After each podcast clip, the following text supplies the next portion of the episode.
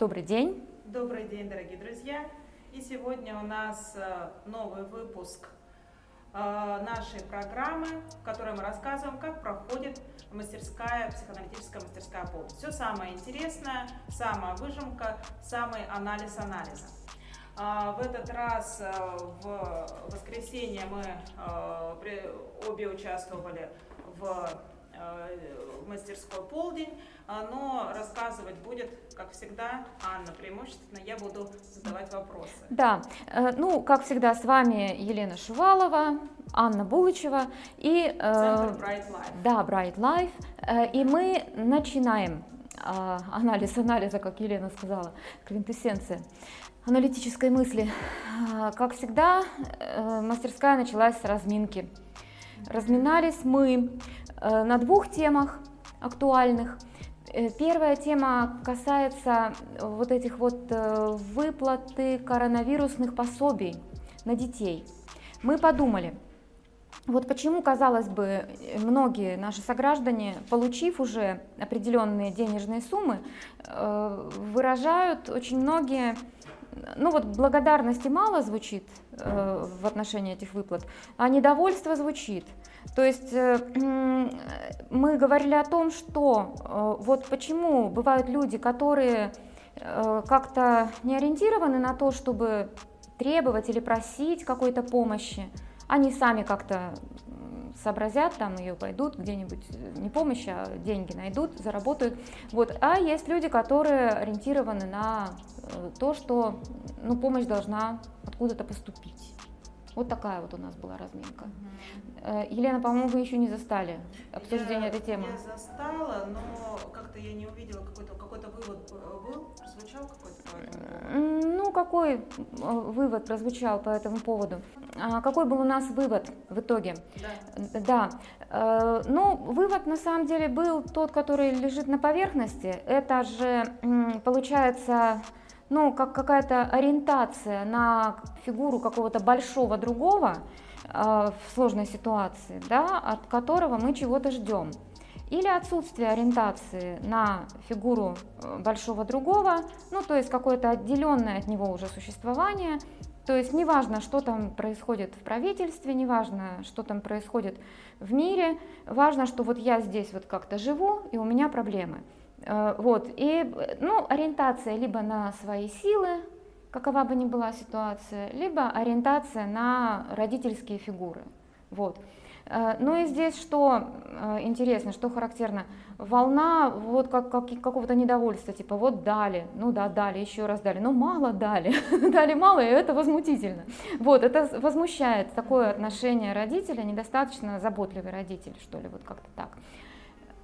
Вот, mm-hmm. такой да, примерно со вывод. Своей, со своей стороны тоже могу сказать, что я как родитель получила эту выплату, и отношение, в общем-то, оно mm-hmm. очень откликается, вот, совпадает с отношением множества, множества людей. людей да. Конечно, хорошо, что я получила эти деньги, но благодарности как-то вот не чувствуется. Да, не возникает возмущение.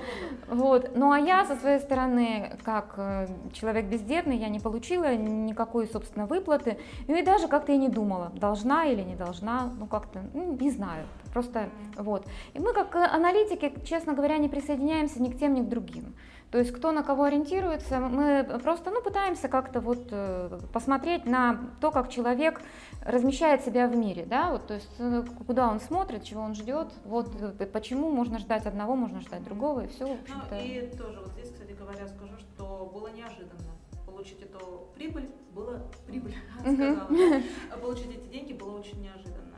Вот прям так удивительно. О, надо же. Деньги дали. Деньги дали. Да, да. Uh-huh. То есть как-то даже и нет ожидания, не знаю, вот как наши зрители, было бы здорово, если бы вы написали в комментариях, как вы относитесь uh-huh. к этим, к выплатам и к ожиданиям каких-то выплат от правительства. Вот у меня лично не было никаких ожиданий совсем. Так живешь решила, себе. Что, скорее всего, они не дадут ничего. Живешь таким беспризорником, сиротой, и вдруг тебе вот деньги, а, да? Да. Ну, я имею в виду вот ощущение себя в отношениях с, с государством, с государством, с правительством. Да. Вот. Ну вот, а, я хочу привести такой пример, когда студенты университета Новосибирского организовали такую себе возможность подработки. Ну, вот мы же студенты университета, мы же готовимся стать высоколобыми интеллектуалами, но, тем не менее, деньги мы зарабатываем, когда они нам нужны. Называется служба «Грузим с умом».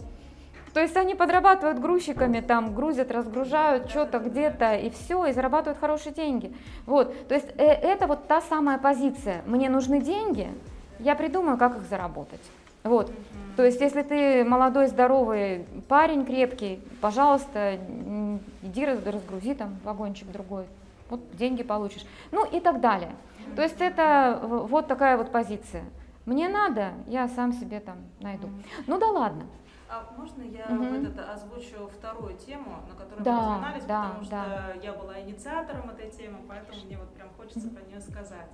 А, сейчас я думаю, что многие в нашей стране, ну, я думаю, как-то вот я узнавала, что где-то больше восемьдесят процентов людей интересуются э, событиями, которые происходят в Хабаровске. И вот эту вот тему я вынесла на анализ э, нашей мастерской, э, потому что действительно интересный очень фактор.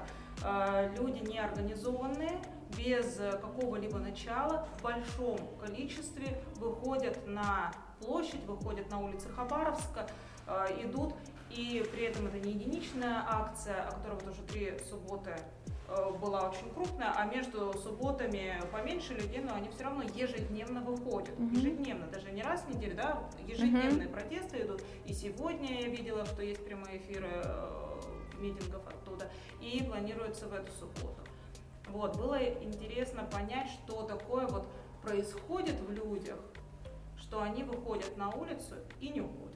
А, и я помню, вот еще мы зацепились больше за другой посыл, который да, Елена да. предложила. Это и почему правительство вот так реагирует да. на то, что происходит, как оно реагирует сейчас. Да, ну, действительно, тоже есть... интересный момент. Посылают человека на, на замещение должности губернатора, mm-hmm. который вместо того, чтобы как-то успокоить эту ситуацию, как-то ее подогревает. Не, да, нейтрализовать, он ее больше раскачивает, раскачивает, раскачивает своими интересными, mm-hmm. необычными, я бы даже сказала, для политика высказываниями. Ну вот, то есть такая достаточно сдержанная реакция, реакция такая обесценивающая, ну, ну побузяты да, успокоятся, и вот вам, пожалуйста, новый губернатор, да, да. совсем не такой, которого вы хотели бы, ждали. Вот, да. Ну что я хочу сказать? Я хочу сказать, что вот про глубинную мотивацию массы мы как-то не дошли вот до, да, до, это, до первой части, ухватились за вторую, что почему так реагирует правительство, и вот, вот эту вот... Я, кстати, по этому поводу тоже чуть позже скажу. Угу.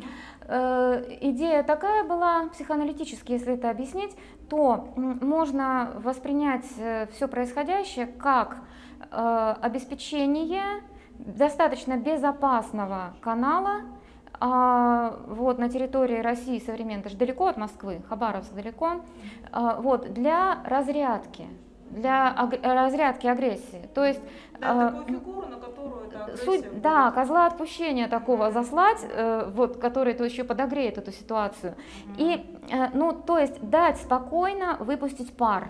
Вот, mm-hmm. то есть вот реакцию правительства мы, аналитики, объяснили таким вот образом. Если это какой-то, ну так скажем, расчет, ну а безусловно, перед тем, прежде чем реагировать, власть обычно как-то думает, анализирует, я надеюсь. Вот, и выглядит это все, ну как реакция вот такого вот плана. Это не так близко, это ну где-то далеко, это относительно безопасно. Но у людей накопилось напряжение, ну, надо его как-то сбросить, вот пусть сбросят, что-то, ну, они все ходят и ходят, ну, а вот вам еще, давайте сильнее, давайте больше, больше, еще больше ярости, больше агрессии, Вот. Такой путь, я бы сказала, небезопасный для правительства. Ну, вот это вот, вот такие... Что это вот подливание керосина. Оценки вот такого плана, они уже ну, прогностически не, не входят в компетенцию аналитиков. Мы э, именно, э, как обычно, смотрим в бессознательное, что там можно увидеть. Вот что-то вот в этом роде можно там увидеть. И вот здесь я хотела один момент уже обозначить. Мне кажется, что было бы интересно, может быть, мы это затронем на следующих мастерских, э, осознать роль психоаналитика, анализа вообще mm-hmm. вот во время такой э, ситуации нестабильной, очень-очень нестабильной политической ситуации. Mm-hmm. Э, потому что на мастерской прозвучало такое мнение тоже, что вообще психоанализ, для психоанализа, для психоаналитика наиболее э, продуктивный период – это период застоя. Ну, застоя, да. То есть сохранение статуса кво. Сохранение статуса кво, да, какой-то вот э, видимой стабильности. Я бы сказала, не для психоаналитика, а с точки зрения э, здоровья психики. Mm-hmm. То есть да, ситуация да, сохранения важно. Статуса кво, она для э, функционирования психики более благоприятная. Вот. Да, а вот что происходит с психикой в такое время?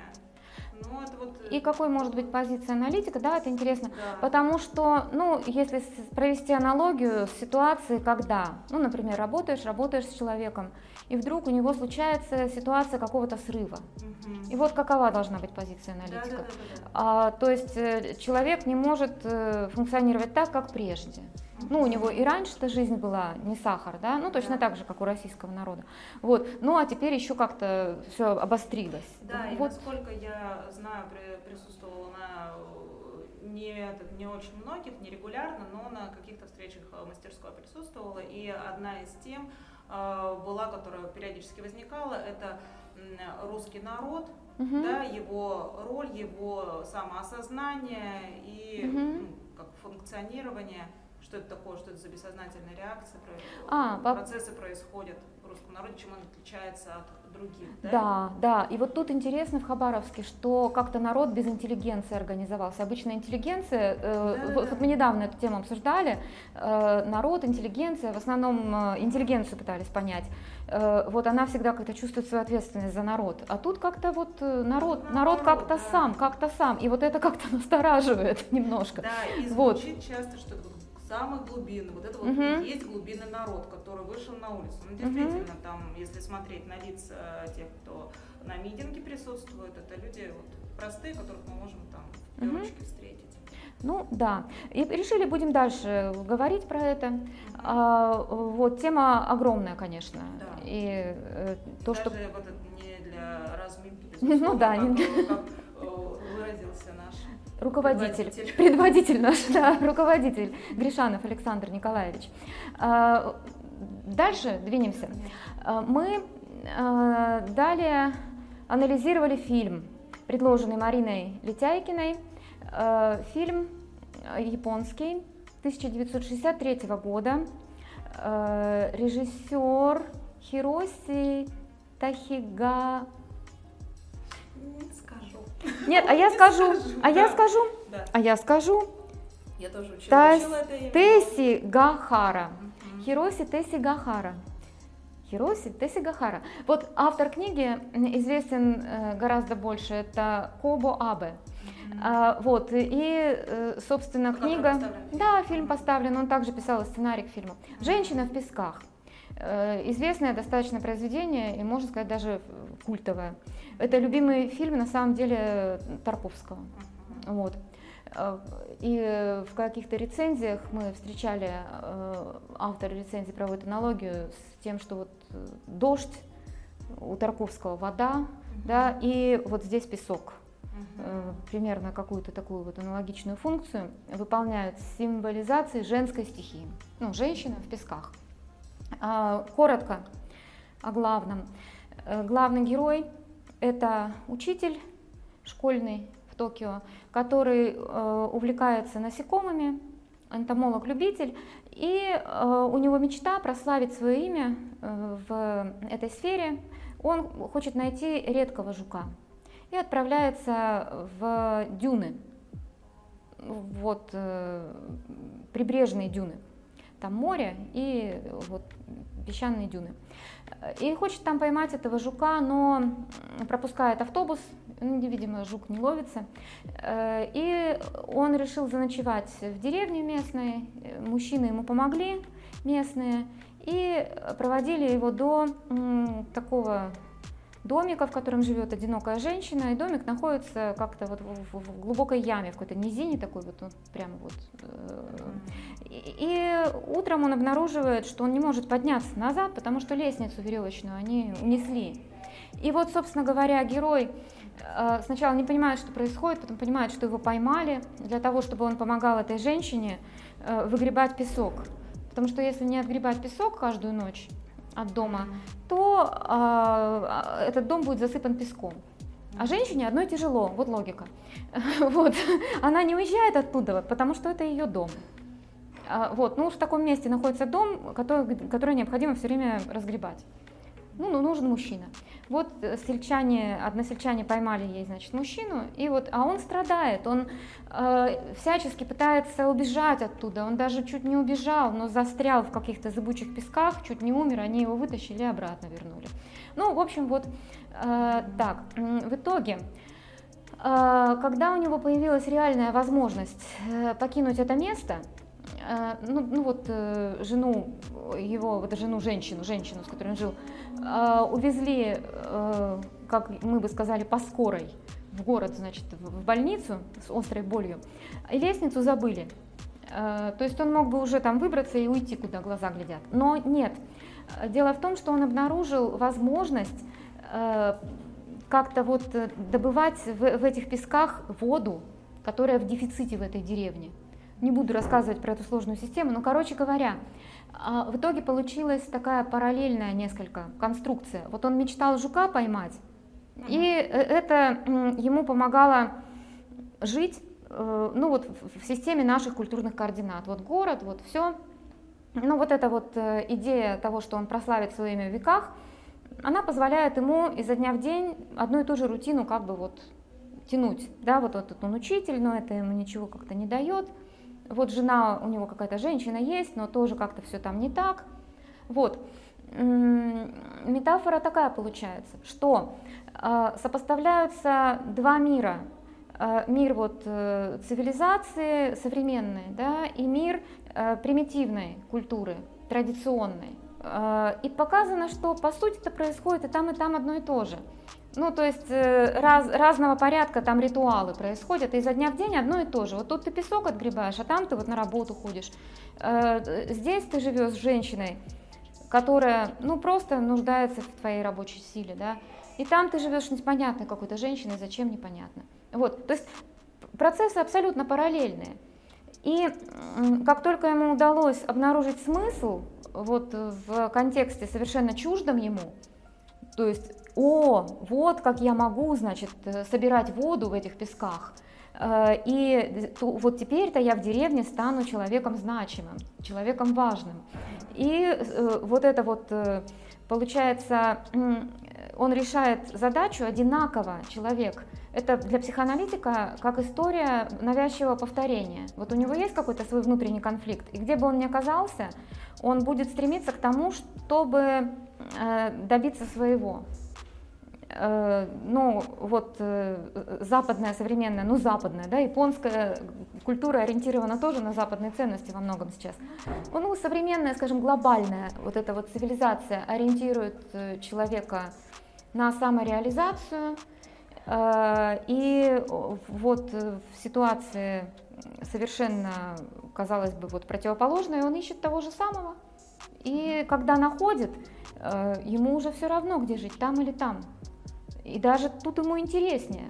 Жука этого неизвестно, он когда поймает, и вообще какой будет масштаб его значи- значения, значимости, да? Mm-hmm. А здесь он в, в песках научился воду добывать.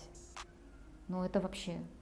То есть, э, чувствуя себя автором какого-то великого достижения, человек э, привязывается к этому месту. И там в эпилоге семь лет спустя зачитывается какая-то выдержка о том, что его признают умершим, Ну, потому что он так и не появился, исчезнув семь лет назад. А он, видимо, обосновался в этой деревне и стал там достойным гражданином, который, вот, в общем, знает, как воду добыть, может быть, вот. Ну, это один пласт, который мы увидели, да, про вот это вот повторение, которое движет человеком. И еще о мужском и женском мире. Ну, там, очевидно, сталкиваются вот две фигуры, мужчина и женщина. Мужчина символизирует стремление к, ну, как бы вот бегству от симбиотической связи, да, то есть от семейного очага он бежит в культуру, в трудовую деятельность, вот куда-то вот туда. А женщина, она не понимает, она говорит, это здесь мой дом. Он ее спрашивает, а почему ты отсюда никуда не уедешь? Ну как, ну здесь мой дом, здесь вот, вот у меня вот засыпало песком вот моего мужа и ребенка, они здесь где-то похоронены. Ну и куда, я не пойду отсюда никуда. То есть она удовольствуется тем, что есть. Надо грести, она гребет. Вот она так всю жизнь будет гребсти. И вот, вот эта вот установка, как бы пассивная, принимающая, женская такая, да, показана. И мужская вот эта вот поиск, как бы, как бы от этого от всего-то оторваться, как бы смысл какой-то найти, как бы обустроить что-то, вот такие вот. Ну, в любом случае, это несколько разные такие вот подходы, но приходим мы, ну, примерно к одной и той же ситуации. Это про мужское и женское, про природу и культуру, про самореализацию, вот как-то так. Угу. И что культуры, как самые такие высокоразвитые и примитивные, они, в общем-то, для одних целей существуют. И ну, люди там похожим образом себя. Можно реализовать себя, реализовать. Было бы желание. То есть мужчины же, они, начиная с первобытных времен, отрывались от пещеры, что называется, да, и создавали вот это вот смысловое пространство, то есть культуру. Угу. И все. Какая бы она ни была, там она была э, примитивная, там, дорелигиозная, религиозная, потом уже там светская, то есть это все равно. Суть деятельности в том, чтобы отрываться от тела матери. Вот, таким образом мы поговорили о фильме интересном. И третья часть была уже посвящена, как обычно, тексту. Тексту. А тексту. Что это был за текст? Я, Яна я Дубей... помню, что тема была про трудовые отношения, да? Да. А что за текст? Я... Не... О, да. Это делается в рамках глобального начинания. Мы пытаемся исследовать такую тему, как перенос в культурном пространстве. Ну, перенос – это перенесение прошлого опыта на настоящие ситуации. Ну, то есть, вот проще говоря, да? Мы занимаемся постоянно. Ну, это, из этого соткана наша жизнь. Человек приходит э, куда-нибудь и приносит с собой, как, как э, ну, резонно от психоаналитика ожидать такое высказывание, приносит с собой свои детские ожидания, именно детские желания. Вот. То есть он приходит на работу и ждет, как его все тут будут любить. Кстати, вот этот, можно на секундочку, вот этот возник образ из фильма «Смутное желание», «Смутный объект желания», то есть Бунюэля, как там главный герой, когда откуда-нибудь выходил, ему всегда подавали мешок. Раз так за плечо, и вот, а, да-да, мой мешок, конечно. Да-да-да, вот э, мой багаж, мое наследие, да. да? То есть э, дети приходят в школу, например, и они же с разными ожиданиями приходят. Кто-то приходит здесь уже соревноваться, конкурировать, завоевывать лидирующие позиции, а кто-то приходит, чтобы его тетя-учительница любила, как мама, и, ну, в общем, вот э, как-то вот э, не обижала. Вот. Ну, то есть э- эти все ожидания мы приносим с собой из э, опыта общения с, э, свои, со значимыми фигурами. Также и придя на работу, мы либо тут начинаем сразу показывать, что да я б сама тут порулила, угу. То есть, ну, замечать ошибки там какие-то, где что улучшить, где что усовершенствовать, либо же мы садимся и ждем, вот э, сколько вешать в граммах. Откуда докуда копать, и ни, ни шагу дальше. Вот. Ну, это, это как-то вот такие вот простые достаточно образы, знакомые нам всем. Вот. Ну и Евгений Литякин прочитал книгу Яны Дубейковской о взаимоотношениях людей в рабочем контексте в такую переломную эпоху, переходе от Советского Союза к новому типу отношений, то есть на рубеже восьмидесятых-девяностых. Вот. И мы пытались понять, можно ли вот эту модель использовать широко, или это те процессы, которые она описала, связаны вот именно с той конкретной ситуацией, когда люди из ну, таких буквально вот общинных отношений выходили на простор такой, как это сказать, сугубо индивидуальной охоты. Вот, и как это все влияло на них, как это происходило. Ну и обнаружили, что в психоаналитическом понимании трудовых процессов многое очень универсально, и очень многое можно смело переносить на почву современности. То есть сейчас как раз процесс обратный происходит после дикого вот этого вот периода самовольной охоты. Появились ну, такие вот идеи, что ли, объединения людей в эффективный коллектив, эффективную команду. Ну, то есть вот эти вот корпоративные все процессы, вот. Там та же самая идея работает, что люди, те, которые, есть люди, которые формируют правила и законы, и есть те люди, которые им следуют. Ну и, соответственно, не стоит как-то вот это все смешивать, и вряд ли имеет смысл развивать ну, какую-то буйную креативность на уровне, ну, вот скажем, рядового исполнителя. Еще неизвестно, к чему это приведет, да?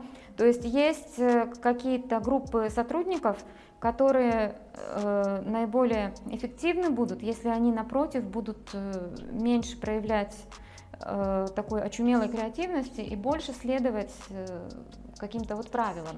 А тотальное развитие всей э, компании в направлении там, какой-то э, общей сверхкреативности вряд ли приведет к ну, какому-то эффективному результату.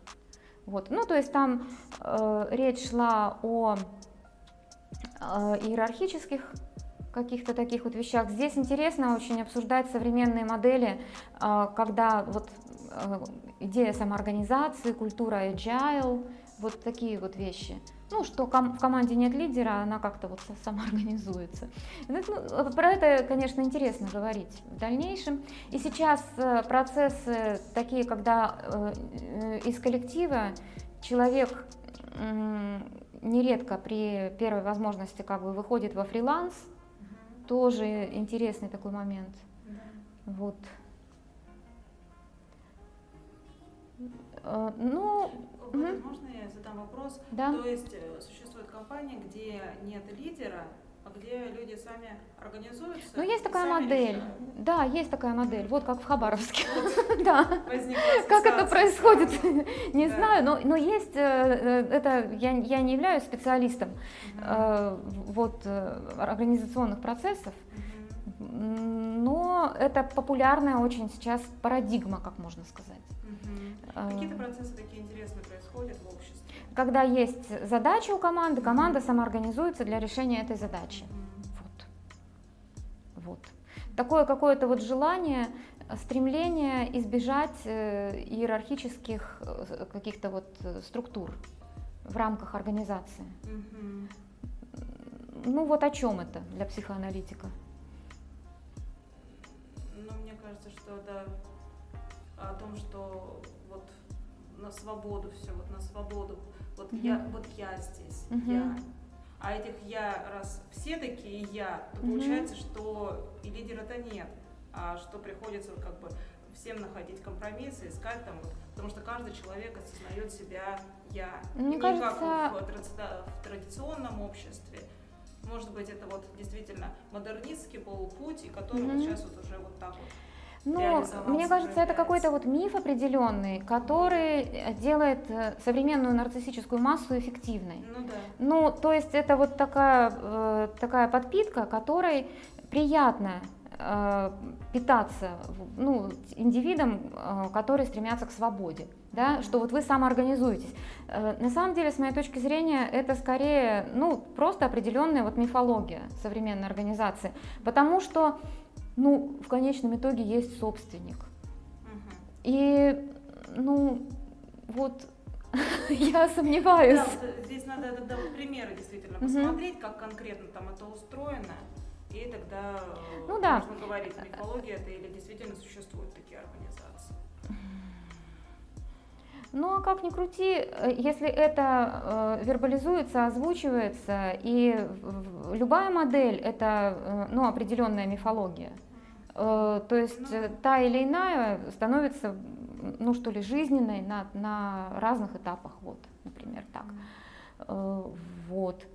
Ну, про работу тоже можно говорить очень много, и я думаю, что мы вернемся к этому. Про, если вернуться к связке вот, перенос и культура. Uh-huh. Ну, перенос – это же рабочий инструмент аналитика. Когда работаешь с человеком и замечаешь, что он начинает к тебе как-то относиться определенным образом, ну, замечаешь, например, о, воспринимает меня как строгого отца. Да, уже все равно там женщина или мужчина, вот э, перенос как на отцовскую фигуру. Или воспринимает меня как плохую мать, uh-huh. или как хорошую мать. Ну вот формируется перенос. Э, то есть э, для человека важно как-то проработать э, свои э, проблемы, э, с которыми он не разобрался когда-то. И вот для него ситуация, значит, в кабинете аналитика, можно заняться этим в безопасной ситуации. Вот. И аналитик анализирует, что происходит, за кого меня принимают, ну, вот, кем я становлюсь в общении с этим человеком, ну и что это значит. Но ведь и также можно общаться с сотрудниками. Я, например, как методист использую вот эту вот модель, когда наблюдаю за работой вот учителя, например. Учитель стоит перед классом, перед группой. И э, происходит взаимодействие с учениками или со студентами. И э, вот сторонний наблюдатель может заметить, этот человек сейчас э, находится в позиции взрослого, который э, управляет ситуацией, который э, способен э, ну, как-то э, принять эмоции э, менее осознанных каких-то вот существ, да, детей, например. Или же этот человек сам э, находится в позиции капризного ребенка и требует от мира ну, чего-то невозможного. Да? Угу. Ну вот это и есть перенос. Ты пришел сюда, и чего ты ждешь? Угу. Кто ты здесь? Э, то есть ты учитель или э, ты э, ждешь, когда мир полюбит тебя? Вот что-то из этой серии. Ты менеджер по продажам? Или, ну опять от тебя... Да, или ищешь одобрение. Или ищешь одобрение, да. Угу. Ну вот, вот, из этой серии. Я думаю, что мы можем, наверное, да? Да. Подводить итог уже, заканчивать. Итог какой? Следующая встреча второго августа, вот, и мы отмечаем юбилей, у полдня часто бывают юбилеи, у нас летопись, четырехсотая встреча полдня, воскресенье, да, отмечается. Можно в этот, она будет проходить офлайн, да? Да, офлайн будет проходить. Но при этом будут присоединившиеся. Да, онлайн, будут да? присоединившиеся онлайн. Так что вот, пожалуйста, зрители наши, если вы хотите присоединиться к нам, не обязательно для этого быть психоаналитиком, но обязательно иметь желание анализировать и mm-hmm. как-то посмотреть немножко сверху на происходящее, не изнутри, mm-hmm. а со стороны. Mm-hmm. Это я считаю крайне полезным как для личной жизни, для mm-hmm. трудовой жизни, не только для людей, которые связаны с психоанализом. Для семейной жизни. Да, для семейной жизни. Вот это наш проект «Исследовать перенос в работе, в семье, в образовании». Вот такая интересная так штука. Так что присоединяйтесь онлайн. Если вы находитесь в Новосибирске, приходите к нам в офис. Мы находимся на вокзале Магистрали шестнадцать. Будем рады. До следующих встреч. Подписывайтесь на канал. Всего да. доброго. Да, ставьте лайки, комментарии. Продвигайте нас.